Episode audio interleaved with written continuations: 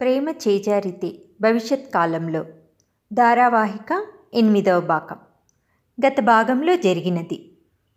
కుషాల్ ఇలాగే మాటిమాటికి మూర్చిపోవటం మంచిది కాదు. కోమాలోకి వెళ్ళిపోయే ప్రమాదం ఉంది. మేము ఈ విషయం గురించి న్యూరాలజిస్ట్తో డిస్కస్ చేసి తర్వాత ఏం చేయాలో నిర్ణయించుకుని మీకు చెప్తాము. కాసేపు వెయిట్ చేయండి అని కుమార్తో చెప్పి డాక్టర్లు వెళ్ళిపోయారు. డాక్టర్ల కోసం కుమార్ ఎదురు చూస్తుంటాడు ఇక ఈ భాగం వినండి. ఇంతలో డాక్టర్లు వచ్చి కుమార్తో మీ అబ్బాయికి న్యూరలాజికల్గా అంటే మెదడు కణాలలో ఏ ఇబ్బంది లేదు కేవలం చూసిన విషయాన్ని జీర్ణించుకోలేకపోతున్నాడు. అసలేం జరిగిందో వివరంగా చెప్పండి అని అడగగా కుమార్ జరిగిన విషయం చెప్పి నిజానికి పడిపోయిన వాళ్ళమ్మకు పెద్దగా దెబ్బలేవి తగలలేదని. కాకపోతే షాల్ని అలా పడటంతో ఆమె మెడకున్న ఎర్రని స్కార్ఫ్ తల చుట్టూ పడింది. పైనుండి దాన్ని చూసిన కుషాల్ రక్తం అనుకుని భయంతో మూర్చపోయాడనుకుంటాను అని చెప్పాడు కుమార్. అదంతా విన్న డాక్టర్లు అయితే సైకియాట్రిస్ట్ అయితేనే దీనికి తగిన ట్రీట్మెంట్ చేయగలడన్న నిర్ణయానికి వచ్చి కుమార్తో కుషాల్కు సైకియాట్రీ ట్రీట్మెంట్ ఇవ్వాలనుకుంటున్నామని చెప్తారు.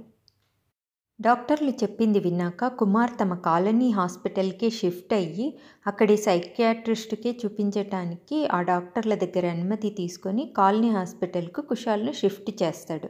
అక్కడ సైకియాట్రిస్ట్ అయిన నితిన్ను కలిసి జరిగిన విషయమంతా చెప్తాడు కుమార్. సైకియాట్రిస్ట్ నితిన్ ఆ కాలనీ వారి కోసం అక్కడే ఉంటున్నాడు. ఆయనకు ఆ కాలనీ గురించి ఆ కాలనీ వాసుల గురించి పూర్తిగా తెలుసు. వాళ్ళు చేస్తున్న ప్రాజెక్టు వల్ల పిల్లలకి ఎలాంటి మనస్తాపం కలగకుండా ఉండేందుకు గాను ముందు నుంచే పిల్లల మానసిక స్థితిని పర్యవేక్షిస్తున్నాడు నితిన్. కుషాల్ తన తల్లికి తన వల్లే ఏమో అయ్యిందని ఇంకా తనకు తల్లి దక్కదేమోనన్న షాక్లోనే మూర్ఛ నుండి లేవగానే మళ్ళీ అది గుర్తుకు వచ్చి మూర్ఛపోతున్నాడని చెప్తాడు నితిన్. మళ్ళీ తనే కుమార్తో శాలిని క్రింద పడినప్పుడు కుషాల్ కానీ శాలిని గురించి ఏమైనా గమనించి ఉంటాడంటావా? అని అడిగాడు. దానికి కుమార్ అదే నాకు అర్థం కావటం లేదు అని అంటాడు నితిన్తో.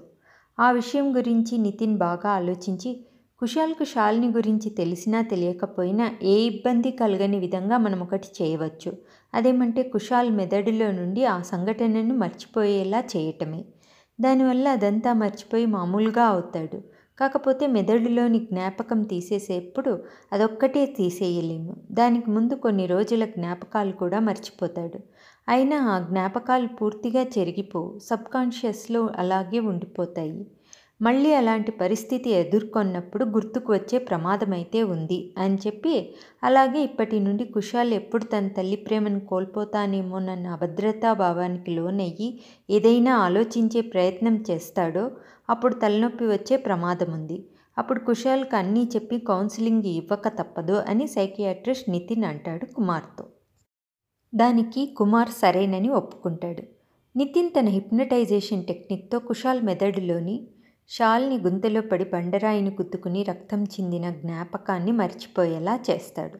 దానితో పాటు ఇంకొన్ని రోజుల మామూలు జ్ఞాపకాలు కూడా మర్చిపోతాడు కుషాల్. ఆ ట్రీట్మెంట్ తర్వాత కుషాల్ మూర్ఛ నుండి బయటకు వచ్చి తను కొన్ని సంఘటనలు మర్చిపోయినట్టు తెలియక మామూలుగా మాట్లాడసాగాడు. అప్పటికి కానీ కుమార్ ఆందోళన తగ్గలేదు. తర్వాత ఆనందంగా మనస్ఫూర్తిగా నితిన్కు కృతజ్ఞతలు తెలుపుతాడు కుమార్. ఇక ఊర్లో ఉండే రమేష్ లలిత లాంటి వారి జీవితాలలో పెద్దగా తేడాలేమీ చోటు చేసుకోలేదు. ఉద్యోగాలు లోన్లు వేటిని ఎంత సంపాదించాలి ఎలా తీర్చాలి ఏ ప్రమోషన్ సంపాదిస్తే ఇంకేం కొనగలిగి తమ పిల్లల జీవితాలను అద్భుతంగా మార్చగలమనే ఆలోచనలతో పిల్లలకు అందివ్వాల్సిన భద్రతను శిక్షణ సంస్కారాలను విస్మరిస్తున్నామన్న ఆలోచన కూడా లేకుండా ఆ జంజాటంలోనే బ్రతికేస్తున్నారు. ఎప్పటిలాగే మౌనిక పొద్దున్నే పాలతో కార్న్ఫ్లేక్సో చాకోసో లేకపోతే బ్రెడ్ జామో తినేసి మధ్యాహ్నానికి వాళ్ళమ్మ పొద్దున్నే గబగబా చేసిన ఏదో ఒక రైస్ బాత్ని క్యారియర్ కట్టుకు తీసుకెళ్తుంది. సాయంకాలానికి స్నాక్స్గా బిస్కెట్లో కేకో కుకీసో పెట్టిస్తే అవి తిని స్కూల్లో చెప్పే ట్యూషన్లో ఆరు గంటల వరకు గడిపాక వాళ్ళమ్మ ఆఫీస్ నుండి ఇంటికి వచ్చేప్పుడు స్కూల్ దగ్గర దిగి మౌనికని ఇంటికి తీసుకువస్తుంది. ఆ తల్లిదండ్రులకు ఎదుగుతున్న పిల్లలకు తాము ఇచ్చే ఆహారంలో తగిన పోషక విలువలు ఉన్నాయా లేవా? అసలు ఇలా ప్రాసెస్డ్ ఫుడ్ ప్రతిరోజు తినొచ్చా? తిన్న ఎంత మోతాదులో తినొచ్చు? లాంటివి తెలుసుకుని వేరే ఎలా చేయొచ్చు అని ఆలోచించే సమయం అస్సలు ఉండదు. అందరూ చేస్తున్నారు కదా వాళ్ళలాగే మనము నలుగురిలో నారాయణ అనుకునేవారే ఎక్కువ. అయినా ఆఫీస్ పని చేసొచ్చి ఇంటి పని చేశాక వారికి అంత సమయం ఎక్కడుంటుంది చెప్పండి? ప్రతి ఒక్కరికి ఉండేది ఇరవై నాలుగు గంటలే. తక్కువ విశ్రాంతి తీసుకొని ఎక్కువ శ్రమ పడుతూ ఆరోగ్యం పాడు చేసుకోవటం అవసరమా అనిపిస్తుంది. ప్రభుత్వము ఇలాగ ప్రిజర్వేటివ్స్ ఉన్న ప్రాసెస్డ్ ఫుడ్ను మార్కెటింగ్ చేయడానికి అంగీకరించినప్పుడు వాటిని తినటం వల్ల కలిగే సౌలభ్యాలతో పాటు ఎంత మోతాదులో తినాలో అలాగే చాలా రోజులు అవే తినటం వల్ల కలిగే ఆరోగ్య సమస్యల గురించి కూడా జనానికి అవగాహన కలిగించాలి. అప్పుడే మరో తరం ఆరోగ్యంగా ఎదుగుతారు. ఏం తింటున్నామో పట్టించుకోకుండా జబ్బులు వస్తున్నాయని బాధపడితే ఎలా? కేవలం జనాభాను పెంచుకుంటూ పోతుంటే వాసులేని రాసి మిగిలి తర్వాత ఆ రాశి కూడా తరుక్కుపోతుంది. అనారోగ్యమైన జనాభా ఎంతో ఉండే కంటే ఆరోగ్యమైన జనాభా కొందరున్నా ఎంతో బాగుంటుంది కదా? ఈ కాలంలో కూడా ఇద్దరు ఉద్యోగస్తులైతే అలానే ఉంటోంది. ఇప్పుడే ఈ పరిస్థితిని గురించి అందరూ ఆలోచించి చక్కదిద్దుకుని మార్పులు చేర్పులు చేసుకుంటే తర్వాతి కాలంలో ఇలాంటి ఒక పరిస్థితే ఉత్పన్నం కాకపోవచ్చన్న అభిలాషతో వ్రాశాను.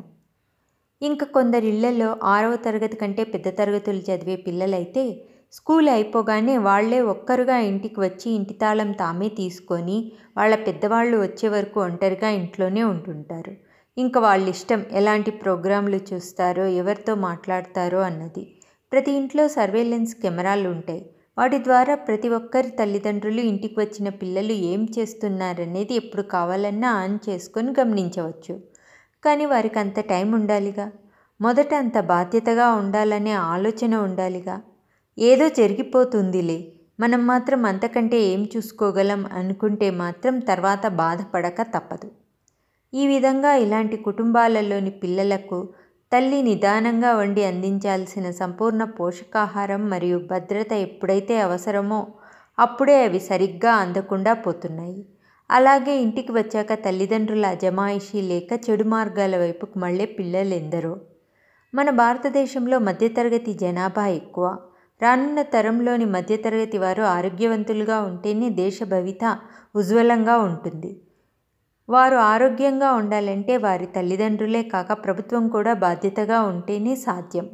ఆలోచించండి. ఇక్కడ కాలనీలో కుషాల్కు టీనేజీలోకి వచ్చే కొద్ది రకరకాల అనుమానాలు తెలెత్తసాగాయి. వాడికి కొద్దిగా తల్లిదండ్రుల పైన ప్రేమ పాళ్ళు ఎక్కువ. అందుకే వాడి ఆలోచనలన్నీ వాళ్ళ అమ్మా నాన్న చుట్టూ తిరుగుతూ ఉండేవి. అలాగే వాళ్ళ మీద ఎంతో ప్రేమను కూడా పెంచుకున్నాడు. అదే ప్రేమ తనకు ఎప్పుడూ ఉండాలనే కోరిక కూడా వాడికి బలంగా ఉంది. వయసుతో పాటు సహజ కుతూహలంతో అందరినీ పరిశీలనగా చూసే ఆసక్తి కూడా బాగా పెరిగిపోయింది కుషాల్కు అందుకే వాడికి ఈ మధ్య వాళ్ళమ్మ నిజంగా తనకు అమ్మేనా అన్న అనుమానం మొదలయ్యింది. నేను అమ్మలా ఎందుకు చేయలేను? అమ్మ ఎంత పనైనా సులువుగా ఏ ఇబ్బంది కనపడనీయకుండా ఎలా చేస్తోంది? కొంచెం కూడా ఆలస్యం చేయకుండా నాకు కరెక్ట్ టైంకి అన్నీ ఎలా చేసి పెడుతోంది. నేనెందుకు అలా ప్రతిరోజు ఒకేలా అన్నీ చేసుకోవటానికి ఇష్టపడలేకపోతున్నాను? నాన్నకైతే ఆఫీస్ పనులు కాబట్టి ఎప్పుడూ ఒకే రకమైన పనులే ఉండవు. అందుకే బోర్ కొట్టక ఉత్సాహంగా చేస్తాడనుకోవచ్చు. మరి అమ్మ ఎప్పుడూ చేసే పనులను విసుగు చెందకుండా ఎలా చేయగలుగుతుంది? నిజంగా అమ్మ చాలా గొప్పగా ఓపికగా చేస్తుందని అనిపించసాగింది వాడికి. ఇలాంటి ఆలోచనలు కుషాల్ని ఇబ్బంది పెట్టసాగాయి. నాకెందుకు ఈ మధ్య అమ్మ వేరేగా అనిపిస్తోంది? నిజంగా నేను అనుకునేదే నిజమేనా? అన్న అనుమానాలు రేకెత్తసాగాయి కుషాల్కు తన అనుమానాలు నివృత్తి చేసుకోవటానికి తన స్నేహితుల అమ్మానాన్నల గురించి తెలుసుకోవటానికి వారిని అడగాలనుకునేవాడు. ఇలాంటి ఆలోచనలు వచ్చినప్పుడంతా కుషాల్కు విపరీతమైన తలనొప్పి రావటం మొదలయ్యేది. అందుకే కుమార్ మరియు సైకియాట్రిస్ట్ నితిన్ మాట్లాడుకుని కుషాల్కు కౌన్సిలింగ్ ఇవ్వాలని నిర్ణయించుకున్నారు. కుషాల్తో పాటే మిగిలిన పది మంది క్లాస్ పిల్లలకు కూడా ఈ కౌన్సిలింగ్ ఎప్పటికైనా అవసరమే అనుకుని కుషాల్తో పాటు మిగిలిన పది మంది క్లాస్ పిల్లలకు కూడా కౌన్సిలింగ్ మొదలెట్టారు. కౌన్సిలింగ్ అంటే ఏదో మెంటల్ డిజబిలిటీ ఉన్నవారికి మాత్రమే ఇచ్చేదని చాలామంది అపోహ పడుతుంటారు. అలా అస్సలు కానీ కాదు. కౌన్సిలింగ్ అంటే కొన్ని తెలియని విషయాలను తెలిసి తెలియని విషయాలను అర్థమయ్యే విధంగా తెలియజేసి వారి అవగాహన శక్తిని పెంచటమే. అంతేకాని అది అసలు ట్రీట్మెంట్ అనలేము. కానీ అది ట్రీట్మెంట్లో ఒక భాగమే. మెడిసిన్లు ఇవ్వటానికి ముందుగా అది కౌన్సిలింగ్లోనే తగ్గిపోతుందేమోనని ఒక ప్రయత్నం చేసి చూస్తారు. అలా వీలు కాకపోతేనే మెడిసిన్లను రెండో ప్రయత్నంగా వాడతారు. కౌన్సిలింగ్ని అర్థం చేసుకోగలిగితే అది ట్రీట్మెంట్కు ఎంతగానో దోహదపడుతుంది. కౌన్సిలింగ్లో భాగంగా కుషాల్తో పాటు మిగిలిన పది మంది క్లాస్ పిల్లలను కూడా ఊర్లోని పిల్లలతో కలిసి మాట్లాడే విధంగా అలాగే వాళ్ళలో కొందరితో స్నేహం చేసేలా ప్రోత్సహించారు. అలా కుషాల్కు మౌనికతో సహా ఇంకో ఇద్దరు ముగ్గురితో పరిచయం ఏర్పడింది. కుషాల్కి మౌనిక పాజిటివ్గా మాట్లాడే విధానం బాగా నచ్చి ఎక్కువగా మాట్లాడేవాడు. అలా వాళ్ళు ఒకళ్ళ గురించి ఒకళ్ళు తెలుసుకున్నారు. అలా వాళ్ళు ఎలా జీవిస్తారో వారి ఇళ్ళలో ఎలాంటి వసతులు ఉంటాయో తెలుసుకుంటాడు కుషాల్ అలా వాడికి చాలా కుటుంబాలలో సంపాదించటం కోసం తల్లిదండ్రులు ఇరువురూ కష్టపడతారని తెలుస్తుంది.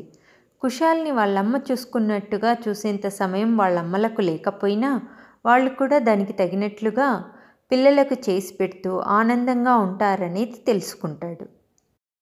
అలాగే సైకియాట్రిస్ట్ నితిన్ కుషాల్ను వాడి పది మంది క్లాస్ పిల్లలను ఒక అనాథాశ్రమానికి తీసుకెళ్ళి అక్కడి దినచర్యను కూడా చూపించాడు.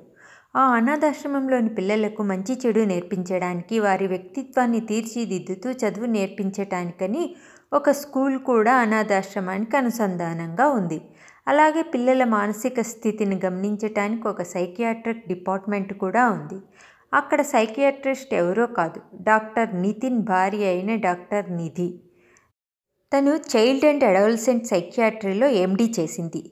ఈమె తన అసిస్టెంట్లతో కలిసి ఆ అనాథల మానసిక వ్యక్తిత్వ వికాసానికి దోహదపడుతుంటారు. ఈమె అక్కడ ఎలాంటి ఫీజు తీసుకోకుండా స్వచ్ఛందంగా పనిచేస్తోంది. దానికి నితిన్ కూడా పూర్తిగా సహకారం అందిస్తున్నాడు. ఇప్పటికే మనుషులలో మానసిక రుగ్మతలు పెరిగిపోయాయి. ఇంకా భవిష్యత్ కాలంలోని తరాలలో అవి మరీ ఎక్కువ మందిలో కనబడుతుండటంతో చిన్నప్పటి నుండే పిల్లల్లో మానసిక ఒత్తిడి తగ్గించి మనోనిబ్బరం పెరగటానికి ప్రతి స్కూల్లోనూ ఒక సైకియాట్రీ డిపార్ట్మెంట్ ఉండేలా ప్రభుత్వం చర్యలు తీసుకుంది. మొదట నితిన్ కాలనీ పిల్లలందరినీ అనాథాశ్రమానికి తీసుకెళ్ళాక అక్కడి ఆయాలు ఎలా పనిచేస్తున్నారో గమనించి నాకు చెప్పాలని చెప్పి అక్కడున్న కొన్ని గదులను చూపించాడు. ఆ గదులలో కొంతమంది ఆయాలు పిల్లలను చూసుకుంటూ ఉన్నారు. మీరంతా ఆ గదులకున్న కిటికీల దగ్గర నిశ్శబ్దంగా నిల్చుని అక్కడ ఏం జరుగుతుందో శ్రద్ధగా గమనించి నా దగ్గరకు రండి అని చెప్పి పంపాడు నితిన్. వాళ్ళు అక్కడికి వెళ్ళి ఒక్కొక్క కిటికీ దగ్గర కాసేపు నిల్చుని గమనించసాగారు. అక్కడ నెలల పిల్లలనైతే ఆరు మంది నుండి పది మంది పిల్లలను ఇద్దరేసి ఆయాలు చూసుకుంటున్నారు. అలాంటివి మూడు గదులున్నాయి. అలాగే సంవత్సరం నుండి మూడేళ్ళ పిల్లలను సైతం ఆరు నుండి పది మంది పిల్లలను ఇద్దరేసి ఆయాలు చూసుకుంటున్నారు. ఇంకా మూడు నుండి ఐదేళ్ళ పిల్లల వరకు ఉన్న గదులలో పది మంది దాకా ఈ పిల్లలుంటే మరో పది మంది పదహారేళ్ళ వయసు పిల్లలు ఉండి ఆ చిన్న పిల్లలకు ఒక్కో పెద్ద పిల్ల సహాయం చేస్తోంది. ఒక్క ఆయమ్మ మాత్రమే అక్కడ ఉండి అందరినీ గమనిస్తూ పెద్ద పిల్లలకి ఎలా చూసుకోవాలో చెప్తోంది. ఇంకా మిగిలిన గదులలో ఒక్కొక్క గదిలో పది నుండి పదహైదు మంది పిల్లలను ఒక్క ఆయమ్మనే ఉండి వారు కొట్లాడుకోకుండా తమ పనులు తాము చేసుకునేలా చూసుకుంటూ ఉంది. ఇదంతా ఈ పిల్లలు చూసి వచ్చి నితిన్తో అక్కడున్న పెద్దవారు పిల్లలకు తల్లిదండ్రులు కాకపోయినా వారిని బాగా చూసుకుంటున్నారని మాకు అనిపించింది అని చెప్పి కాకపోతే కొందరు గొనుక్కుంటూ చేస్తున్నారు కొందరు మామూలుగా చేస్తున్నారు కొందరు పిల్లలకి ఏవో చెప్తూ నవ్విస్తూ ఏమైనా ఏడుస్తుంటే సముదాయిస్తూ చేస్తున్నారు అని చెప్పారు. కుషాల్ కూడా అదే చెప్పి తర్వాత నాకైతే ఆ ఆయాలలో నవ్విస్తూ ఏమాత్రం విసుగు చెందకుండా పిల్లల్ని చూసుకుంటున్న ఆయాలను చూస్తుంటే మా అమ్మనే గుర్తొచ్చింది అన్నాడు. అప్పుడు నితిన్ కరెక్ట్ తల్లిదండ్రులు లేని పిల్లలకు సైతం మన అమ్మల్లాంటి అమ్మలుంటే ఎంతో బాగుంటుంది కదా దానికోసమే మా ఈ ప్రయత్నమంతా అని చెప్పి గుడ్ కుషాల్ బాగా గమనించావు అని కితాబిచ్చాడు. అక్కడున్న పిల్లలకు తల్లిదండ్రులు లేకపోవటం వల్ల ప్రభుత్వమే వాళ్ళ బాగోగులు చూసుకుంటుందని వారిలో చిన్నవారిని ఆయాలు చూసుకుంటారని పెద్దగయ్యే కొద్దీ వాళ్ళ పనులు వాళ్ళే చేసుకునేలా తయారు చేస్తారని తెలుసుకుంటారు కుషాల్ మరియు కుషాల్ క్లాస్మేట్స్.